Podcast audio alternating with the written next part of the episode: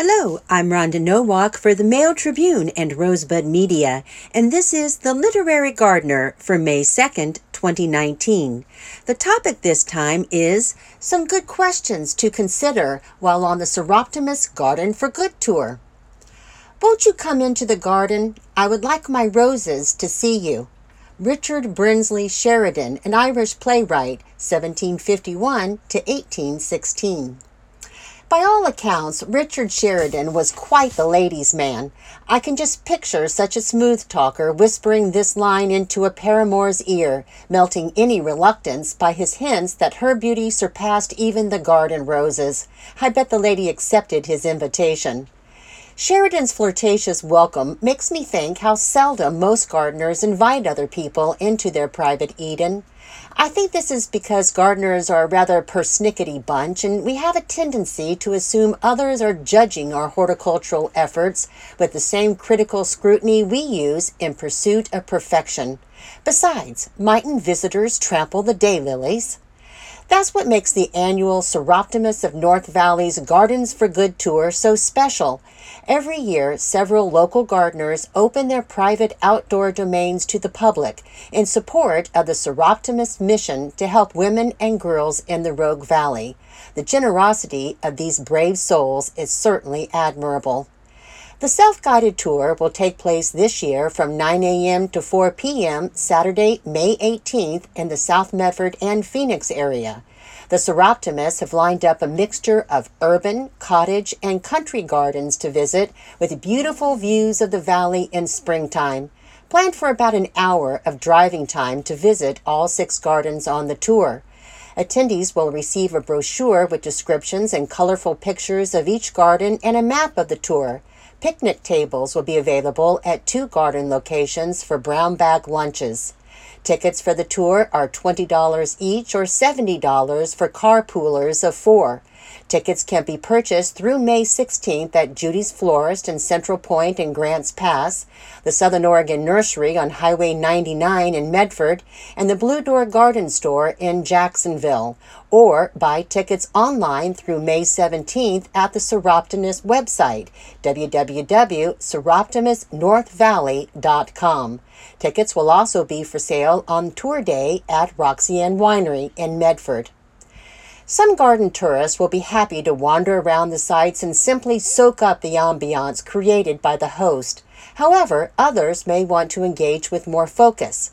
In that case, here are several questions to think about as you walk around, and don't be shy about asking the host questions. Taking pictures of the gardens may be useful for future reference, but please ask the host first if taking photos is okay. Purpose and function. Every garden has a purpose, whether it's to produce summer vegetables, delight the senses through colorful and fragrant flowers, or provide a private space for relaxing or a gathering place for family and friends. What's going on in this garden? Organization and flow. The way a garden is organized helps to accomplish its purposes. How do the gardeners and their guests move around in this garden, sit, recline, and work in the garden? What spaces and structures help the gardeners accomplish their work? Aesthetics. Every garden elicits sensory impressions. How does this garden make you feel? What colors and fragrances are most and least appealing to you? What do you hear? What textures, lines, shapes, shadows, and empty spaces contribute to your impressions? The style of the garden works with the house and overall landscape to create an aesthetically pleasing experience. Is the style of this garden more formal or informal? How does the style of the garden work with the house and overall landscape? What garden structures and hardscape features, such as garden art, rocks, creek beds, water features, fences and gates, and trellises, contribute to your impressions about this garden? Growing conditions. Each garden is situated in a particular microclimate that determines which plants will thrive. How is this garden exposed to sun and wind? What is the elevation, slope, and drainage of this site? Where are the hot spots, the shady areas, and wet areas located?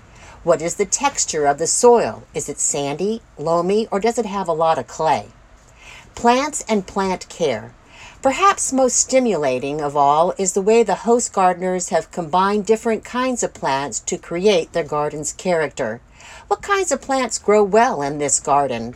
Do some kinds of plants predominate? How do different plants work together to create a unified landscape? What are the sun and moisture needs of the plants that grow well here? How is water provided? What are common insect pests and diseases that need to be managed for these plants? Do the plants have other maintenance needs, such as dividing, yearly replacement, lots of pruning or debris?